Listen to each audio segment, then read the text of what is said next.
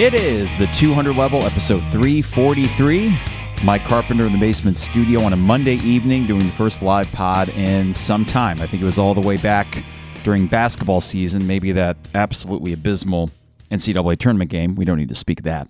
But we have a few things to cover on this Monday night. And with what, 19 days before the first game day against a pretty pretty decent Toledo team, to say the least, a, a Toledo team that I believe in today's AP poll finished a little bit higher than you based on votes received. I want to say they're 36 and you're 38.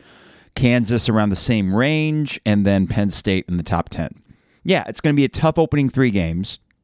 Now, what I wanted to focus on for this particular podcast were what I will call causes for concern and reasons for optimism. That's what we're going to title it, and that's what we're going to, really going to focus on because a lot of what I've discussed so far is the rosier side of things, but I recognize, and I think we all, sh- I think we all do, that this is by no means a national title contender. They are not probably going to be the favorite in the Big Ten West for understandable reasons, and that a lot of things will have to go right if this is going to be a great season. But I think a big reason why there's so much optimism around this is that not everything needs to go right for it to be a merely good season. And when you're an Illinois football fan, good is great. Good is often enough. And this early on in Bret Bielema's tenure, I'm still in that mindset that being merely good and giving me reasons to be excited for each game day, that's step one and a massive step for me as an Illini fan. So what we're going to focus on today is I I threw this question out there to the Twitterverse, and I'm going to try to get to as many of these responses as I can.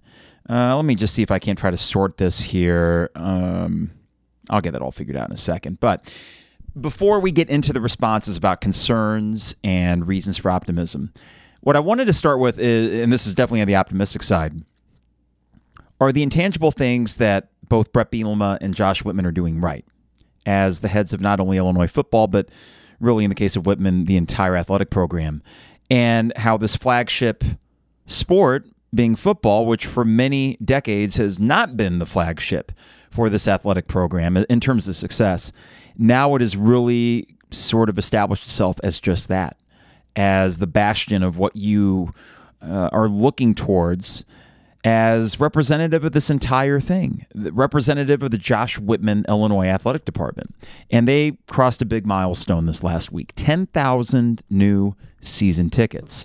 Now, that's not just arbitrary, that's a pretty big deal. And I think what it speaks to, despite finishing one and four in the last five games last year, was the overwhelming sense amongst hardcore and in this case clearly some casual Illinois fans that this is a product worth investing in. I think the timing could not be better. When you look at all the realignment going on, I don't think Illinois would be in danger of getting relegated, to use the term that they use in the English Premier League. I don't think we would be relegated to a lesser conference. But in this day and age, you can't be too careful. You need to make yourself valuable. And at just the time where every school is going to be vying to prove themselves valuable to whatever big conference they're either in or trying to get in. I think it is absolutely essential that our football program has found its way out of the dregs. Imagine if this were the Tim Beckman era Illinois football program and you see the sort of negotiating and bargaining that's going on between universities and conferences to say, hey, we're worthy. We're worthy of you guys, while conferences are saying, nah, you aren't. If I'm Northwestern, I worry about my place in the Big Ten. I don't want to hear about Chicago market crap. They don't draw, and they don't draw TV, not just tickets in the stands, but TV viewership. They don't. At least not to the extent that the Big Ten would really consider that valuable. If you ever got into a position where you got to skim a little bit of the fat off the top, they would be the first in the chopping block. Let's be honest. Maybe Rutgers might be not long after that. I don't know how realistic any of this is, but I think it's interesting that just as you have really established yourself as an athletic department, but also, as I mentioned with Isaac in the last podcast, or, Jeremy before that, how the entire leadership of the university is stable in a way that it's never been in my lifetime. at this exact moment when the entire landscape of college sports is unstable and unpredictable. So that gives me a lot of confidence going forward that there is staying power here, that you have found your way out of whatever cellar or tier you were in for a long time. The Beckman and the Lovie Smith experience, especially. I mean, that was a long nine years, essentially a decade. We'll throw the Cubit year in there as well. Try as he might, that was not a year that made Illinois seem that sexy of a program. So now you're kind of sexy again. You got all these primetime games. You got the big noon Saturday kickoff against Penn State. 10,000 new tickets sold, season tickets. I remember when they announced back in the spring that they were going to lower prices. And I thought that was a brilliant move at the time. And listen, I understand that right now you're probably thinking, if you've listened to me dating back to 93.5, the Mike Thomas era, the John Gross, Tim Beckman era, Lovie Smith, the criticism that I have levied towards this athletic program over the years has sometimes been harsh, perhaps. So it might seem like, good God, Carp, now you're just completely sucking up. But the thing is, as I've tried to really be reflective about this and be honest about it, they've given me reasons to trust in them, to invest in them, to invest my time and, and resources into them, to decide that I want to go on a four day trip to Tampa to see a team that, even though they've lost three of their last four regular season games, in my mind was worthy of the trip. So these are all great steps that have been put into place to really establish Illinois as, and this is okay with me, this is no slight, a mid level Big Ten team in football. And even with the new teams coming in, the Washingtons and Oregons next year, as well as the UCLA and USC's, of course, there's some pop, especially behind the US, USC name, but I don't think that necessarily does much to affect where you're at. When you have a head coach like this, and then on top of that, an athletic uh, director who is now, I believe, the third most tenured athletic director in the Big Ten, go figure, you're setting in a pretty good spot, a spot that other Big Ten schools would probably prefer to be in if you're talking about the Northwesterns and the Purdue's and the Rutgers, etc. So, what I wanted to focus on today, because I have been doing a whole lot of butt kissing, if you will. If it sounds like that, I totally understand it. It might be a valid criticism of my you know orange colored glasses that I've been wearing for these first two weeks of the return of the 200 level. But today we we're going to talk a little bit of that yin and yang, the good and the bad, the concerns and the reasons for optimism. And I don't think it's necessarily an equal measure. I think there are more reasons to be optimistic than to be pessimistic, certainly, or even skeptical that this team can sustain what they began last year. But there are some areas of concern, and we will address those. And with your help, I appreciate all the feedback we got today. It was great to see um, all the replies come in for this. So we will get started with that. If I happen to miss your tweet, that is my bad. I'm I got them all sorted here. I will try to get through each and every one and not miss any. But before we get too far into it, I got to remind you that the 200 level, we got sponsors. And if you want to support us, here's what you do you support our sponsors DP Dough, online at dpdough.com for all the best deals and prices, dpdough.com. They deliver anywhere in Champaign Urbana. So go online to dpdough.com, order a custom calzone with any topping you would like or one of their favorites like the Maui Wowie or the Buffer Zone online at dpdough.com. Also, got to thank State Farm agent Brian Hanson online at bryanismyguy.com for life, auto, home, business renter, uh, renters, you name it. Brian is our guy for homeowners and auto. Now, we just got something really cool from State Farm. We have an older home with some older wiring, and there's this app called Ting. You plug it in with a monitor, and it just detects how the electrical current is going and if you have any issues. Gives us a lot of peace of mind. And guess what? Through State Farm, it's free. So go to brianismyguy.com. Check in with Brian from uh, Brian Hanson, State Farm agent from uh, bryanismyguy.com, and they will get back to you like immediately. They are so good about communication. So that's brianismyguy.com. Dogtown Heating, Air, and Plumbing now, as the summer temperatures rise, I know we're towards the end of summer, but next week looks scalding hot. Make sure that your energy bills stay low. So call Dogtown Heating, Air, and Plumbing to upgrade to a high efficiency Lennox air conditioner. It's good stuff. Dogtown offers financing including 0% no interest for qualifying customers. If you have rooms in your house that just don't seem to stay cool, I can relate. Ours is pretty good, but we could use a new one in a year or two. Call and ask about the great rebates on the Daikin Ductless Mini Splits. Call Dogtown Heating, Air, and Plumbing at 217 841 4728. Dogtown Heating, Air, and Plumbing, your home's best friend. And our newest sponsor, Owen Builders LLC, online at owenbuildersllc.com. Luke and his staff, excellent at what they do. There's a gallery on their website. These are home additions, porches, decks. Uh, this is exterior and some interior as well. We're talking kitchens and bathrooms. They are very diverse at what they can do for your home. Very competitive pricing. So go to owenbuildersllc.com. Get in contact with them to get a free quote today for your next home project. That is owenbuildersllc.com. Also, Champagne Showers Podcast Network. Appreciate them and appreciate you. So if you can rate and review us, on Apple Podcasts. I don't know if Spotify has that feature or not, but wherever you get your podcast, if there is a rating or review system in place, that helps us big time. And I know a lot of you have, and it helps us kind of move up that move up the charts, as they say, which we've been doing thanks to you. So usually when people type in Illini, football or basketball, we're we're right up there, and that's thanks to you. All right, uh, hello to the YouTube feed tonight. For those tuning in on a random Monday evening, I will say going forward that the schedule that I plan to keep through football season is Sunday, sort of an immediate reaction, like late Sunday mornings before the NFL games kick off, right? A midweek podcast.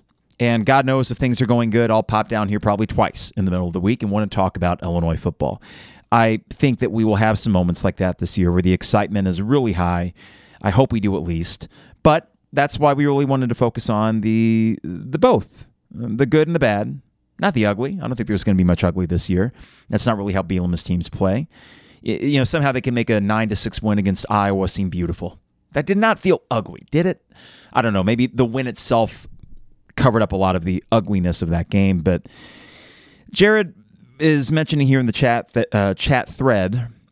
I was talking about the season tickets, and he says, as a student who bought football tickets simply to get an advantage for basketball tickets, I just hope we get some good home wins. I'm excited. You know, Jared, we did two have two of those in a row last year, and then two disappointments in November.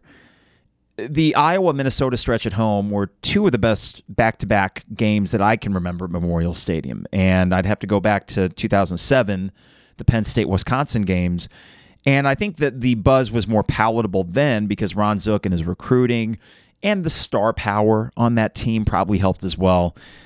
And the rankings Penn State top 20, Wisconsin number five. That was a big deal.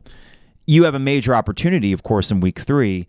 And before we get started, Jared, I, I think we'll talk plenty about the schedule in the next couple weeks, next two to three weeks. But the goal is starting 2 0, not just because you don't want to lose to Toledo or Kansas. The, neither of those, here's the funny thing neither of those would technically be a bad loss. Of course, losing to Toledo would be such a buzzkill after the hype that's built this offseason. I'd be bummed and I'd be worried going into Kansas. I think they could still recover and beat Kansas. But the goal somehow, some way, shape, or form is two and one in the first three games. That would be a great start to the season. Three and zero, oh, we're off and running if you start 2 and 0, that Penn State game, that, Jared, is the kind of signature home win that goes above what you did with Iowa and Minnesota last year. Neither of those teams, if I recall, were ranked. Certainly not Iowa, whose offense stunk. M- Minnesota might have been getting votes, but you were getting votes at that time too.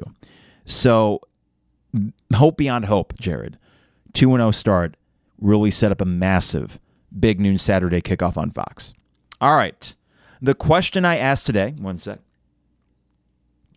periodically we'll be taking sips after uh, first day with the kids back at school.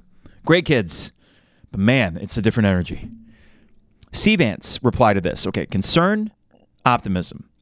Number one, cause for concern. C Vance says mainly depth on the D line and secondary. One to two injuries from that being tested. Already have one with Bailey out, at least for now. Also, QB lack of experience. Let's start with that. Uh, totally agree on the depth on the D line. We know how good the studs are. We know how good Newton and Randolph are. But if you lose one of them, then all of a sudden the strength of your defense that you think can help you overcome inexperience in the secondary, that becomes a merely good unit.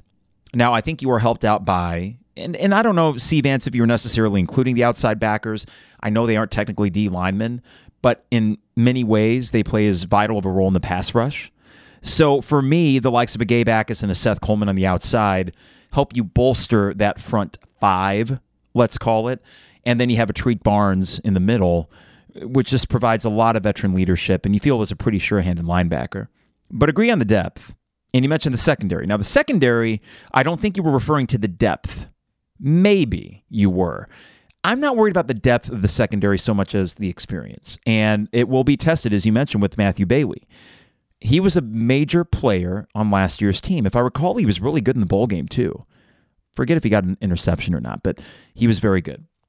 So, all that said, they brought in plenty of talent. And if I'm to try to find something to ease my mind, I'm going to hang my hat a bit on the bowl game against Mississippi State. Mississippi State, a good offense, of course, a Mike Leach offense, and you held them in check with a relatively untested secondary. Now, Quan Martin played in that game.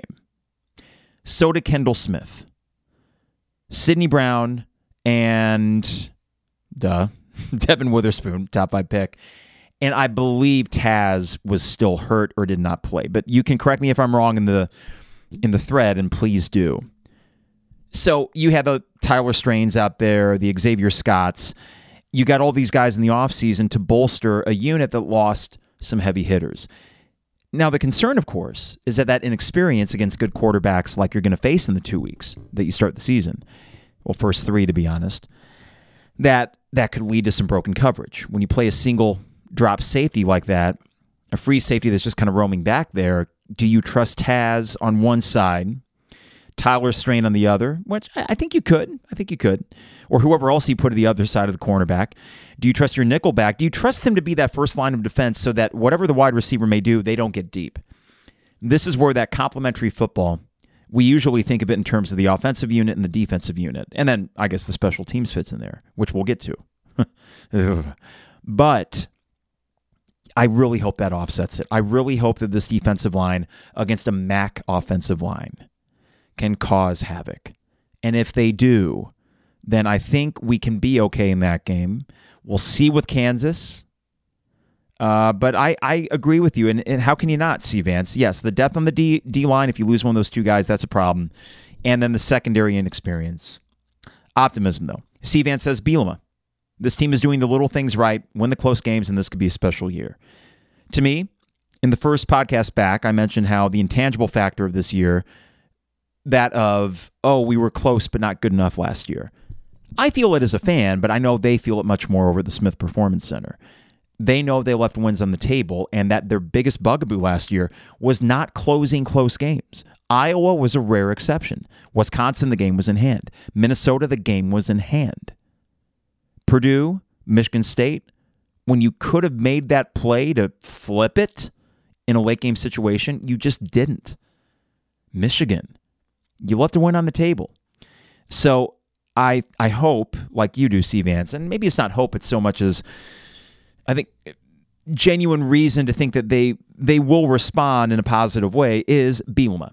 And the fact that he can frame this in a positive way and not have to rely too much on cliches and us against the world mentality like the dopes up in Northwestern for that's a whole other story. I, I may or may not broach that today, but Bielema is certainly reason for optimism.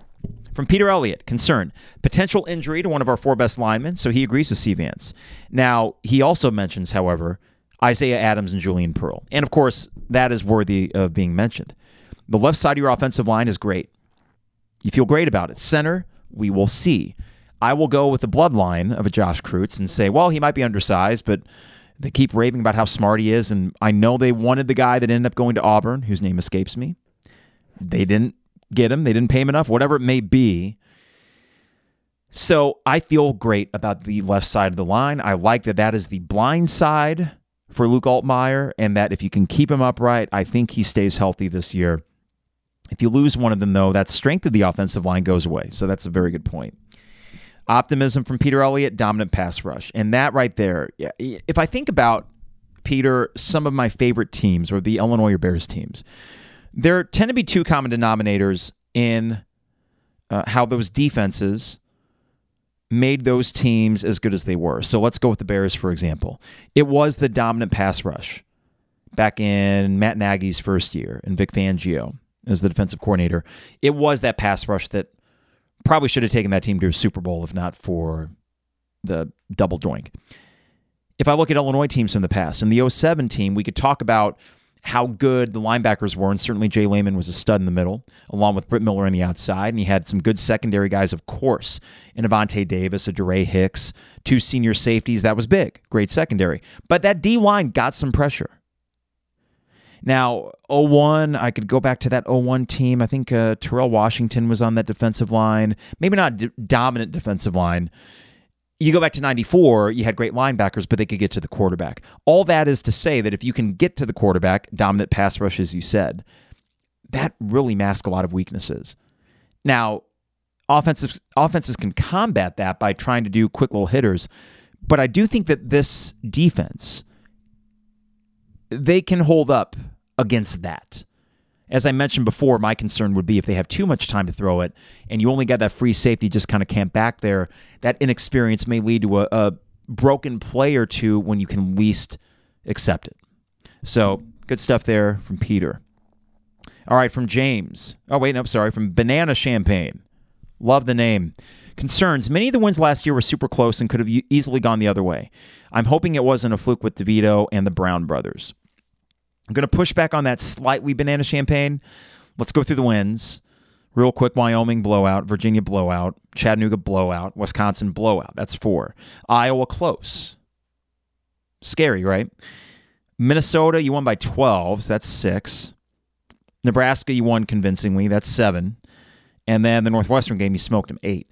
So really, eh, eh, I've mentioned this before that this team was closer to 10 and 2 than they were six and six. And I, I firmly believe that. So I, I actually, your concern there, Banana Champagne, as I reflect on last year, oh, we can throw the close losses though in there, right? Um, if you were if you were to say many of the losses were super close, uh, and that end of game execution was a concern, I would agree with that. Mississippi State, Michigan, Purdue, um, Michigan State, Indiana, barf. There are your five all late game execution that really hurt you. So I think if you kind of flip that argument around banana champagne, totally agree that late game execution, that would be a concern of mine and still is because you don't have a running back at the moment that you feel is go to. You know you have good pieces the wide receiver uh, position group, but other than Isaiah Williams, who's the go-to guy when you really need that first down late. I think Casey Washington can be a good safety valve. I think that Pat Bryant can be a game breaker, and maybe a Malik Elzy, who they're talking a lot about in camp. They like him. Uh, not surprising, I guess, but it's good to hear his name mentioned as much as it has been. So, who's going to make those plays? And will the defense, unlike those five losses last year, the defense was so good, and I wonder how much of it was fatigue at end of games because the offense wasn't holding up their end. That could be a concern this year as well. But if I were to flip that banana champagne and say late game execution, I would agree that is a concern. And I hope that this offseason was greatly focused on that. One sec. 25 minutes in, you take a sip. Ah, there we go. Optimism, though. Banana Champagne says Bielema seems like a CEO, and the players seem to be buying in. Compared to many other teams, Illini stock is rising. Completely agree, Banana Champagne. I hope you tweet at us a lot. I just like saying your name. The CEO comparison you make, I think, is apt. And the way that he delegates to his staff, the way he surrounds himself with really smart people that have a good pedigree, yeah, that, that is all reason for optimism. And not just this year, but beyond, where this year they could go seven and five, but it wouldn't necessarily feel like a step back. We'd have to see it, of course. I'm, I'm not going to say that seven and five would necessarily feel great depending on how that shakes out. But I, I do think that there are more paths to feeling still very confident in this program going forward at the end of the year than I feel that there are scenarios where you would start questioning something. And I say that as an Illinois fan, fully aware of the many disappointing follow up seasons that we've experienced, which have been many. We got a few here in the YouTube chat window. So from John, we were short Sydney, Spoon, and Taz in the bowl game. So think about that. Pass happy offense. I think there might have been a wide receiver out for Mississippi State. I know a running back was out too, but for the most part, they were intact.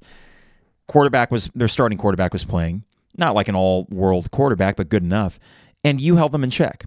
Now, this is from John as well. I think we're really counting on the big boys to bully Toledo and Kansas in the trenches in the first two games. We could. Here's the here's the other thing too, and I'm sure that as I go through more of these responses, the offensive line was alarming to me in that Mississippi State game. I don't know why they were so ineffective.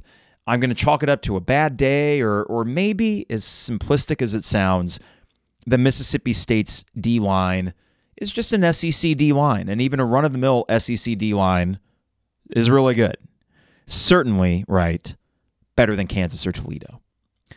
If that's the case, and you can win the battles in the trenches, they might have stud quarterbacks. I know Toledo's bringing a lot back on a pretty good defense, Mac or not yeah, there are concerns, and they are really solid teams that you're playing. But if we are to boil football down to its bare essentials, which I know Bielema and his identity sort of does that, if you focus on the trenches, you should still feel good going into those first two games. So, John, thanks for that. From It's Rogo. Hello, Rogo. Optimism 90 plus in the country in red zone scoring, worse than even Iowa. Uh, Got to score points to win consistently. You know that that cause for concern and if I'm reading this right, it's Rogo. It's almost like it was so bad last year, it can't be worse. It can't be. When I was talking to Lunney the first podcast back, I asked him how much having a guy like Chase Brown impacts play calling. And the comparison I made was having Eddie Van Halen in your band. He's going to take a solo in every song. He's Eddie Van Halen. How can you not give him a solo? How can you not give Chase Brown the ball in crucial moments for an offense that was lacking other weapons, right? And I wonder if not having that crutch, I mean, it's it's a very psychological thing, I'm sure, for any offensive coordinator, and knowing that Bielema tends to play things a little safer than other coaches. But I think we've seen a trend from year one to year two, and then hopefully into year three. Bielema has shown more of a propensity to go for fourth downs, to take some chances. And now that you don't have that crutch of Chase Brown in the red zone, I think it may open things up. Now, what Chase Brown was amazing at was between the 20s. And don't forget all the drives that he kept alive or sustained or the time of possession crazy discrepancies you had against like a Minnesota 40 to 20. Why? Because Chase Brown was special. And he is. So you can't just replace that. But the way offense is in college football, I would like to think that you can find your way to it. And I, I hope Lunney can. All right, got a couple more here. Uh, well, actually, more than a couple. Let me just get back to the Twitter question right here. Okay. This is from Brad. TCR Brad used to work at the Champagne Room. Hey, Brad. Number one, the history of this program. So, this I'm guessing is concerned. The history of this program and the multiple times we've come into a season with hearty expectations on the coattails of an 8 1 season only to fall flat and completely miss a bowl game. Well, it's worth mentioning. I have tried, Brad, and I, I did this last year for the Michigan State and Purdue games. I should have known, my, the Illinois fatalist in me would say, I should have known. I should have known better. I've seen this before. I definitely felt duped after the Purdue game. I felt like, well, how could I not have seen this coming? But I try to very consciously fight that because it it doesn't have any bearing on the now. What happened in the past when these kids were young doesn't have any bearing on the now, but it has an impact on the fan base. I do wonder, you know, those two home games, the crazy confidence bubbling through that place in the Michigan State game. It, it probably trickled down on the field. How can it not? They felt like they were going to smoke Michigan State. I felt like they were going to smoke Michigan State. We all did. They didn't. Michigan State kind of punked you a little bit. Purdue, it didn't feel right from the start. All of a sudden, we, we were puckered up as a fan base. It's amazing the sort of vibe that can permeate a stadium. And boy, did it ever against Purdue, where it just got ugly. And everyone felt like, oh, we're to lose. And that, that day sucked. It sucked in every which way. The weather, all of that just sucked. And Brad, it I think it's fine to mention it. It would be kind of, uh, I don't know, it would be ignoring a big part of Illini fandom if we didn't mention that fatalistic thing that is with us because of all these disappointing follow ups. However, Brad says for optimism, Bret Bielema. Simply, Bret Bielema. He's not the only one to say that. That's the second one that I've read, and there's more. From Herb Lawrence. Good to hear from Herb. Number one, defense lost a lot of off of a dominant group. Walters, Witherspoon, Martin Brown mentions Walters, which I think is important. How will they do with the new starters? So, um, listen, to Herb's point, the defense is not going to be as good, and I think we all know that. They aren't going to be the number one scoring defense. That's a once in a lifetime thing for Illinois football. Pretty incredible, right? I still think they can be a top 30 scoring defense. I think they can be a top five in the Big Ten defense based on that defensive line, based on your front six or seven, whatever you want to call it. You feel really good about that. And hoping that there's enough in the Bielema defensive mojo, you know, pixie dust to trickle down to Aaron Henry and the staff, which is by no means a green staff. Plenty of experience. I mean, Charlie Bullen, the offensive linebackers coach, comes from the NFL. Uh, you know, your defensive line coach, Jamison, still here.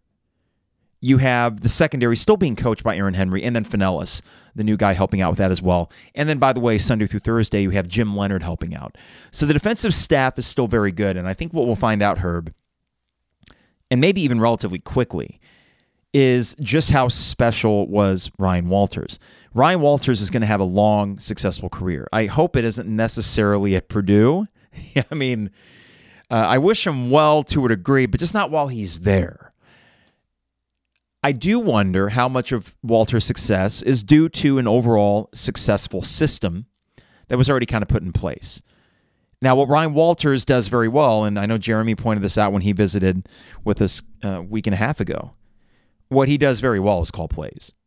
I thought that Aaron Henry did a great job of that in the bowl game. I thought the the play calling and the overall strategy behind what they were going to do to keep Mississippi State out of the end zone that worked. They weren't able to get takeaways to the degree that you wanted to, or really big defensive plays, but I thought that overall the performance from the defense was impressive. So I'm going to hang my hat on that, Herb, and, and, and try to understand myself that the defense won't look as dominant. It just won't. They had a run there last year where it was pretty incredible. But I still think that they can find their way to um, being a very good defense. And I think that that's enough to win the seven or eight games that would make us feel like it's a successful season. Optimism. Herb says Bret Bielema is a program builder. I have no doubt that he'll get the team ready to play really good football. There you go, Bret Bielema. That's a recurring theme here from Dave. Secondary and passing offense still a concern.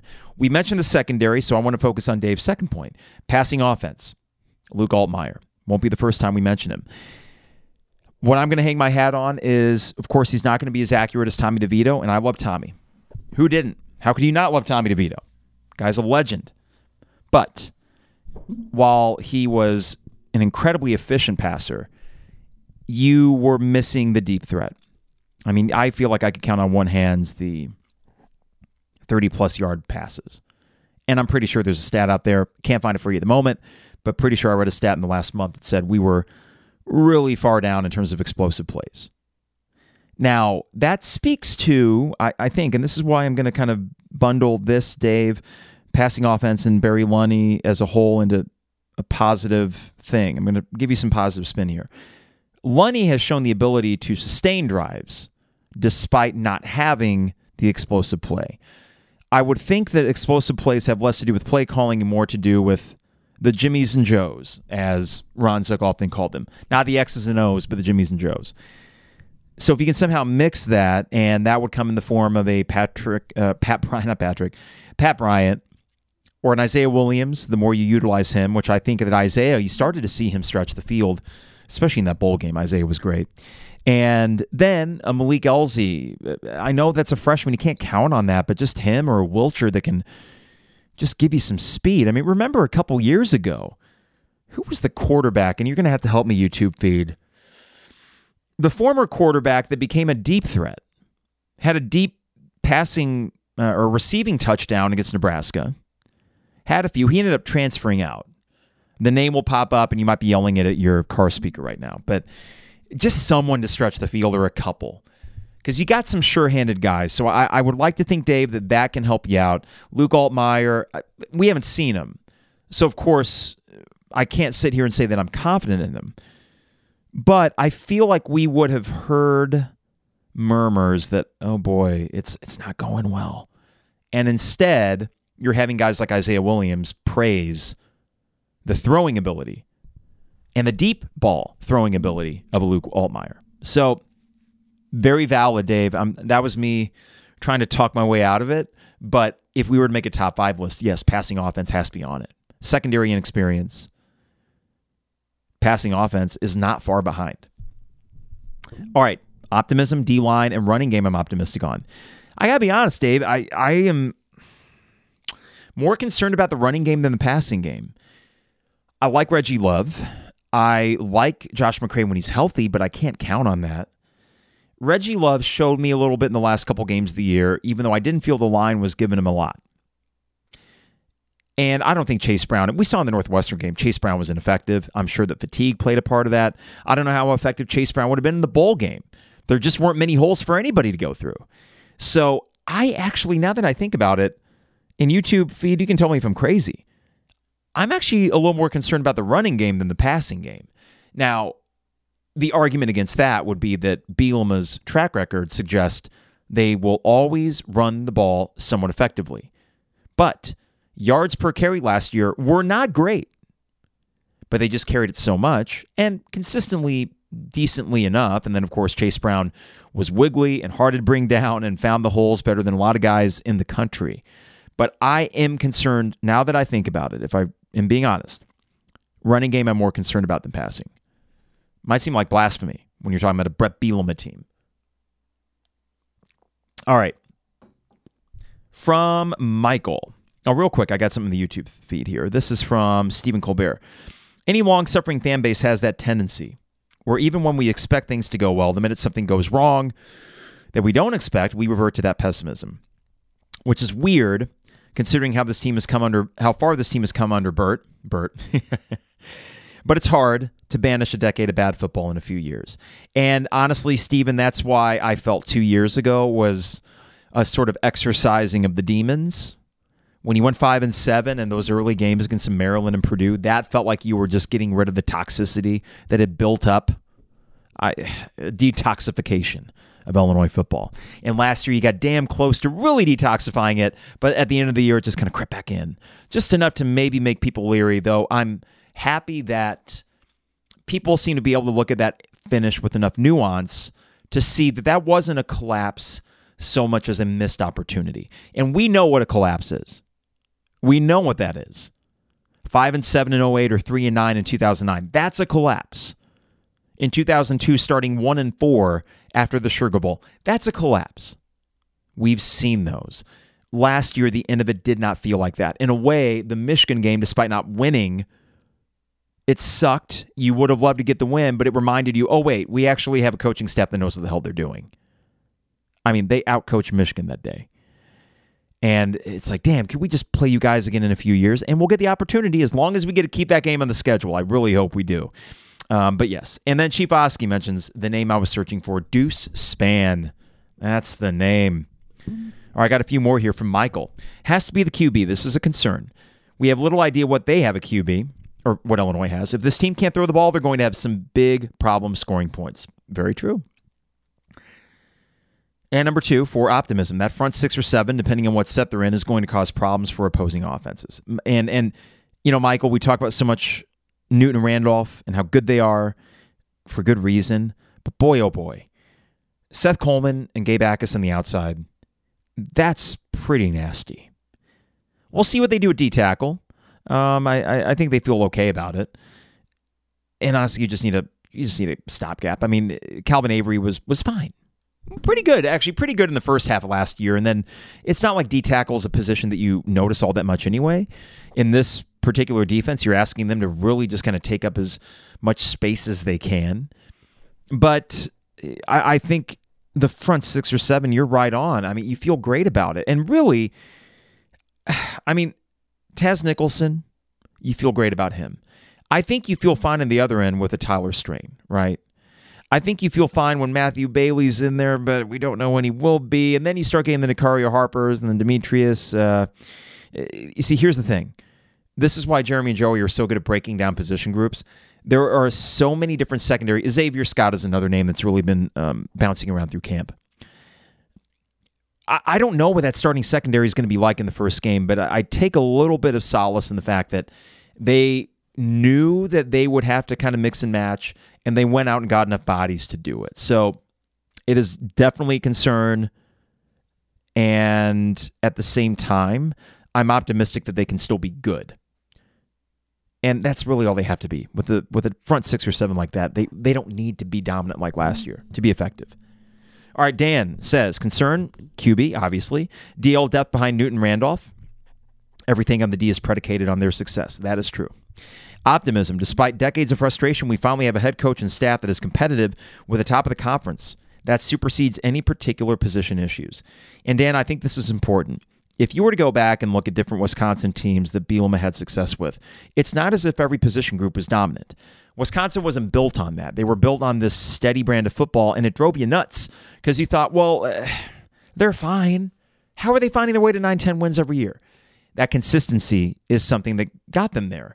And any program is going to go through years where certain position groups lost a lot and they have to replace a lot more than other position groups. But you know you have a healthy program when it is more about filling the holes through strategic recruiting and, and really identifying talent. Now you can do that more so than ever with the transfer portal. And I, I agree that that really does supersede any particular position issues when you know that the coaching staff is that adept at what they do. From Kurt, concern has to be DBs, especially since it's been our strongest unit the past few seasons. Too many unknowns, but also reason to believe with Henry at DC and Leonhard assisting. Also, a tough non conference schedule worries me. It is tough.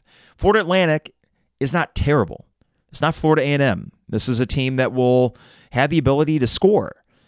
You should win, and you should win comfortably if you're good like you think you are. But if that's the slouch, that's a tough non conference for a team that would probably like to just go 3 0 in the non conference and move on.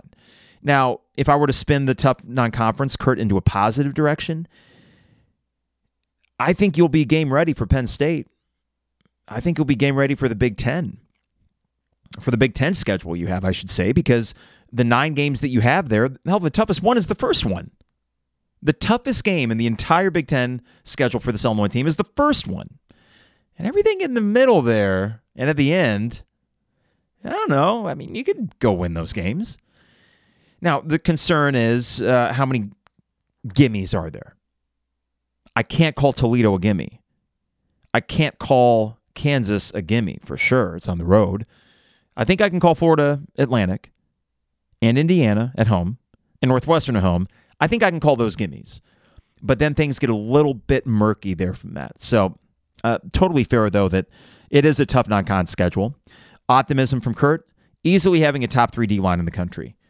That's not hyperbole. It's not. And that's pretty cool. Jared says, number one, concern is quarterback. I'm cautiously optimistic about Altmyer, but until he proves it on the field, quarterback will always be the biggest concern. You know, it's funny, Jared, because I remember last year, DeVito certainly had more experience, but I don't know what my expectations were for him other than just be better than Brandon Peters. And I figured he would be, and he certainly was. And when it comes to Luke Altmyer, if you ask me, what are your expectations for him? I expect him to be good. I do. I, I think that as what I think would be a third year sophomore with three years of eligibility, because the COVID year maybe, or just having redshirted, I'm pretty sure, that he's going to be good and that you have a staff that's going to put him in a position to succeed. I am very optimistic, as I mentioned earlier, that the words that are coming from these wide receivers about Luke Altmyer lead me to believe that this isn't a concern for those guys over there. And that a Donovan Leary has taken a big step and a, a Paddock is a wily veteran. So, yes, quarterback, you would love to have a stud in there. That would really change the entire calculation of the season. It's the most important position on the field. That's why Toledo could beat us. It's why Kansas could beat us. If neither of those teams had a great quarterback, I'd say they aren't beating us, but they do. Game game changing quarterbacks for sure. I don't know if Luke Altmyer is a game changer, but I don't think he's going to be asked to be a game changer. So, um, a concern because the unknown for sure, Jared, and I agree with that. Until he proves on the field. Number two, defensive line, the front five, best deal in the Big Ten. Multiple returning All Big Ten players. Freshman All American in the secondary will help. Uh, this is from Tech McHugh. What a great name, Tech McHugh. Tech, give me a second. I need to get a quick sip of this drink here. There we go. I know it's compelling podcasting. Number one, for concern, we drew yet another tough out of conference slate with both Toledo and Kansas prime to be contenders in their conferences. But number two is that we got a lighter schedule draw in conference play. That is true. From Garrett. DBs is his number one concern. Would feel much better with Bailey available, especially with a Friday night matchup at KU looming week two. I think the group can ultimately be a strength, but have some early season concerns. Number two, strengthen the trenches coupled with competence of coaching staff. Number two, there you go. Trenches, coaching staff. If Bret Bielema has that, we're going to be good. I don't know about great. I mean, to be great and compete for conference titles, you do need some game breaking guys. You do. But Garrett, I totally agree that the strength in the trenches, the coaching staff, if you can hang your hat on that, you feel as if the the floor is much higher. All right, from Lars Newt Bar Enjoyer, number one.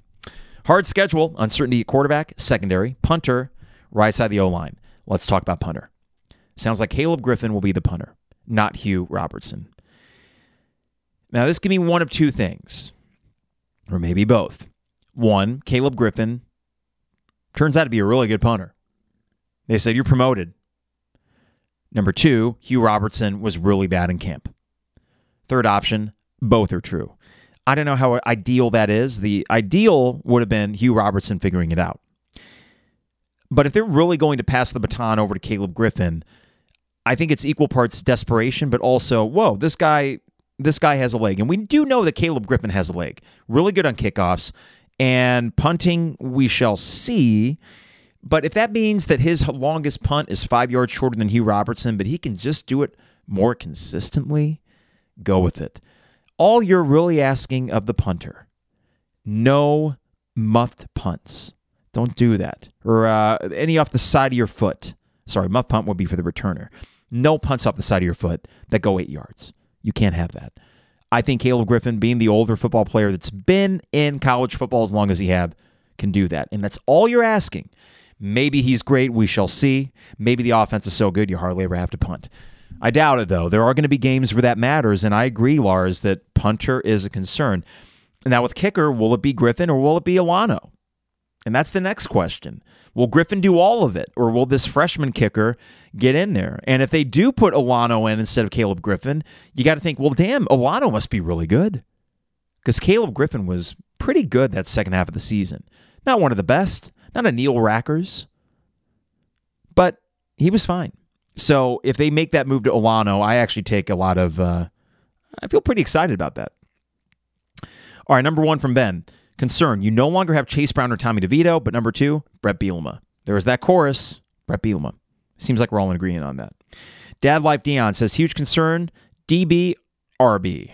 So defensive backs and running backs. I know defensive back could be greater with this D line and linebacker pressure, but I have my worries. That's fair. Running back, I'm shocked that we didn't make a transfer or take a transfer running back. This must mean Love is good. Uh, maybe McCray as well, or are they going to let Feagin play? I doubt, Dad Life Dion, that they're going to let Feagin play. I'm excited for his future.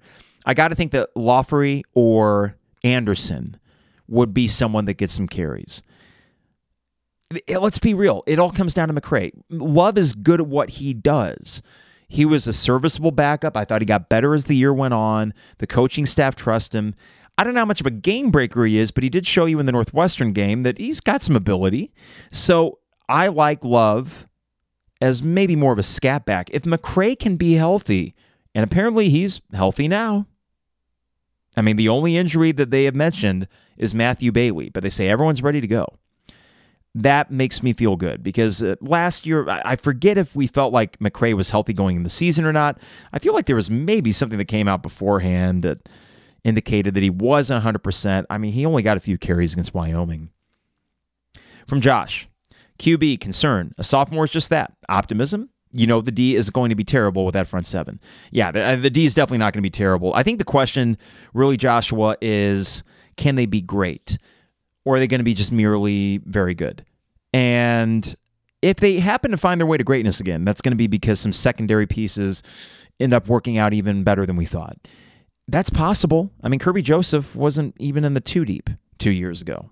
So as he enters his third NFL season with the Lions, that makes you think, oh, right, like that they're actually, or second season, a really good rookie year for Kerby Joseph. It, it could happen. It's not as if they have a lack of talent. I think we aren't concerned about the talent in the secondary. They clearly have that. It's just the experience. So, hey, if you can coach them up, then you might end up with another special secondary even without a Devon Witherspoon or a Quan Martin. Keep in mind, Quan Martin wasn't good until he was good. The first couple years were really rough for him. Now, that was Lovie partially. That was partially youth and inexperience. And that would be an argument that the inexperience of the secondary is the big bugaboo. I would go with that and, and totally agree. But I think you can f- mix and match your way to it. I, I would love to be a fly on the wall in those meetings between Aaron Henry and Finellis and Bret Bielema as they determine what is our starting five in the defensive backfield. All right, from Elena. Defensive backfield with Bailey looking like he's not going to be healthy for the opener. And Elena, to take that even a step further, or is it Alana? I hope I'm getting that right. Eh, if it's a foot injury, who knows how nagging it's going to be. I'm not counting on Bailey until I see him. Two, defensive front seven. Can't wait to see Akis, Randolph, Newton wrecking O lines this fall. From Jerry, this is an interesting response. Concern number one, quarterback. Reason for optimism number two, quarterback. And actually, Jerry, you get to something there. Uh, I feel better about the quarterback position, just like Bielema said, than I have in a long time. And that's even not having seen these guys. But it just feels like a D1, Power 5 quarterback room. We haven't had that in a while. You got a transfer from Ole Miss that played a few games for him. You have your own homegrown guy in Donovan Leary that's got a good bloodline, clearly, and is really impressing in camp. And you got a good transfer quarterback that could be used in emergency situations. I, I think that's pretty good. From Stacy, just the unknown of the QBs, though I, I have faith. And then number two, the winning culture stemming from Bet Bielema, coaching staff, and players. From Alani Frank, QB is the number one concern, but number two, reason for optimism, the coaches and the D line. I think we got one more here. Also from KCS, number one, concern, quarterback. Number two, offensive and defensive line. Okay, so we have some patterns here. And I appreciate all the responses because I'm I'm I think we all have a pretty good handle on what this team is going into it. And that is to say that there are questions, certainly. The good news is that the questions aren't so much will either of these units be terrible? I don't think we believe that for quarterback or defensive back. I think what we're really wondering is how do you go from a very reliable, efficient quarterback like Tommy DeVito, which he was, and a 1,600 yard rusher in Chase Brown? How do you find your way to a better offense? Despite losing those two. And that's where the math gets a little weird. And you have to remind yourself that football is an 11 guy on each side kind of game where there are a variety of factors that impact that. So if you were to ask me, you know, gun to the head, I know it's a terrible analogy or hypothetical, but if you did that gun to the head question and said, will the offense be better this year? I'm going to say yes. I think the benefits of returning guys in the offensive line a better wide receiver room, an improved quarterback room, even if your starter may not be throwing 70% in games like Tommy DeVito.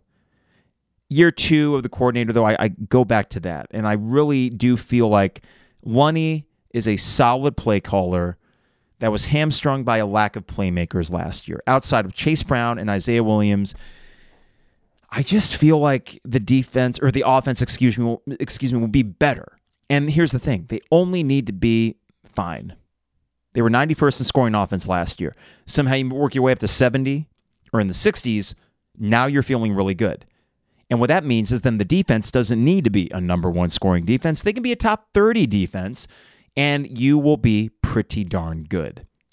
I think that is totally reasonable and kind of what I'm anticipating, I guess, going into this season. If that happens, if that comes to fruition, then you are looking at a seven or eight win team. Tough out of conference for sure. Easier Big Ten slate. Some favorable home matchups. Yeah, I, I think and trust that they will find their way to seven or eight wins. And the good news is that there is this universe where all these things could go right and everything works out beautifully, and the secondary replaces those guys with new playmakers and Altmyer can just sling the ball, and, and the deep threat really changes the game for the offense, just keeps the defense honest. And you find your way to nine wins. Maybe you find your way to Indy. So I think we're in a good spot, meaning we don't have that pie in the sky.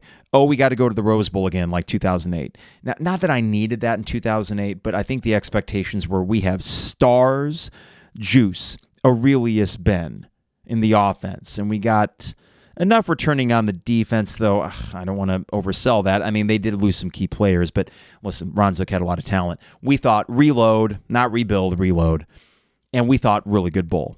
This year, it is the truth. If you give me the Music City Bowl, I'm very happy. And I think that's right there for you. That's not at all out of the realm of possibility in this Big Ten West, which is completely wide open.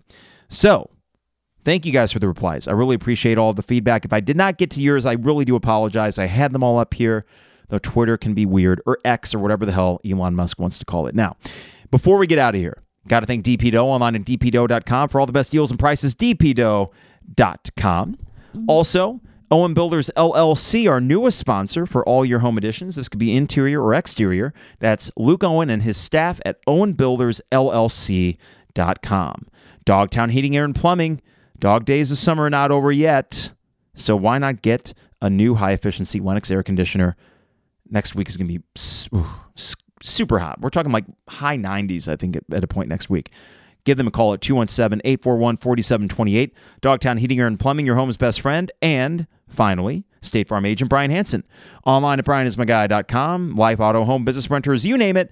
Brian is my guy, and he can be your guy as well at brianismyguy.com. Champagne Showers Podcast Network, appreciate them. A couple more of the YouTube feed. This is from Steven mentions how if you look at recruiting, we're in a better place in the end of the Levy era. It's a very good feeling to know that the coaching staff knows what it's doing. Oh, this is interesting from Mitz Rogo. Let's end on this. So, the defensive line that we talk so much about, 83rd in the country in sacks per game last year. Tons of room for improvement. Well, I think you got the coaching staff and the returning guys to do it, and it's Rogo. I, I think the second most important position group outside linebackers. Yes, Jared, thank you for reminding me. You guys going to keep me honest. Thoughts on the basketball Spain trip? Okay. Um, last year, the way it ended for you 200 level listeners, you know, I was a little bit perturbed with Underwood and the direction of this program. And in some ways, I, I am long term. This team will be good. I, I, I think that's pretty clear. They're going to be good. I think they will be better than last year, and certainly they will make you pull your hair out less because there's not the Matthew Mayers or the Skyy Clarks or the Jayden Epps. I think chemistry will be better. I think that a, trip like that, we only see the pictures, of course. They had a couple of the streams. They play hard. They play with a fire under their butts. It's probably the closest thing to Underwood ball that he's had. If you think about it, I mean, Kofi kind of changed the way that his team's played. This is really just a bunch of six, seven, six, eight guys running around, playing great defense, rebounding, very frenetic. They can't shoot. So they will be good. But second weekend of the tournament good, I don't know. And then the worry, and I don't want to get too far ahead of myself here. Morez Johnson's great. They clearly know how to enter into the transfer portal and get guys on occasion. That is true. Even though they did not get the big guy that RayJ Dennis that really would have changed things and, and helped you out immensely. So they'll be they'll be good. They'll be more than fine. They'll be good. I don't think Big Ten championship good. Top four, top five, and that's good. I don't want to come off as ungrateful for that. And uh, Jared, I'm glad he brought that up, and we'll get plenty into it as we get closer to basketball. I'm still kind of figuring out where am I at, and and what do I really expect from this program. I will say that in this name, image, likeness climate, hyper competitive, power two, if you want to call it that which is expanding into basketball as well with the Big Ten the SEC. We have the resources and the money to win in basketball, even with a coaching change. I think it's a big year for Brad Underwood in that, despite the success he's had on the court, somehow the excitement, you could chart it, has went down two years in a row now. And there is less buzz, I feel like, going into this basketball season than there has been since 2019. That's not a sign of upward trajectory. It's a sign of stagnation. Now, in this case, the stagnation is, oh, darn, we make the NCAA tournament. We finish top four in the Big Ten. Boo hoo, Carp. Agreed. I'm playing the world's smallest violin. Maybe I should be more grateful. But I think a big story, Jared, as we go forward is okay, what do we expect? What do we want? And in this college basketball climate, where you feel confident that your athletic department is in a very healthy place, and you got a bunch of donors that are saying, Here, take my money so we can go win games, that it's not reliant on one guy anymore. I mean, Brad Underwood's not Bill Self. He's not. We'll see what Brad Underwood truly is, or what you can, what are you maxing out? And are we okay with it? And I think that's going to be more of the discussion. The team will be more fun to watch. The team will be enjoyable in their own way, easier to root for, certainly. And, uh, but they can't shoot threes. And you got to shoot threes. These were terrible defenses, and they could not make threes. That doesn't change in a few months. So, yeah, I don't know if we learned really anything other than they won't suck and they'll probably be good. So, Jared, I hope that makes some sense. I sound like a downer. Oh, they'll be good. Ugh, bummer. It's, uh, but we'll have conversations about it. I want to be as fair as I can. And I might be on an island about this, but uh, it just seems like, all right, football, yay, Bret Bielema. We feel this confidence in the coaching staff for football that I don't think we feel for basketball. And I think there's some reasoning behind it, some legit reasoning behind that. But hey, thank you guys for tuning in. I appreciate you uh, jumping on this YouTube feed for the first time this season. And we will be back uh, a couple more times before we get to football season. Try to get a couple more guests on as well. In the meantime, everybody, though, stay safe, stay healthy, and we'll see you soon. It is the 200 level.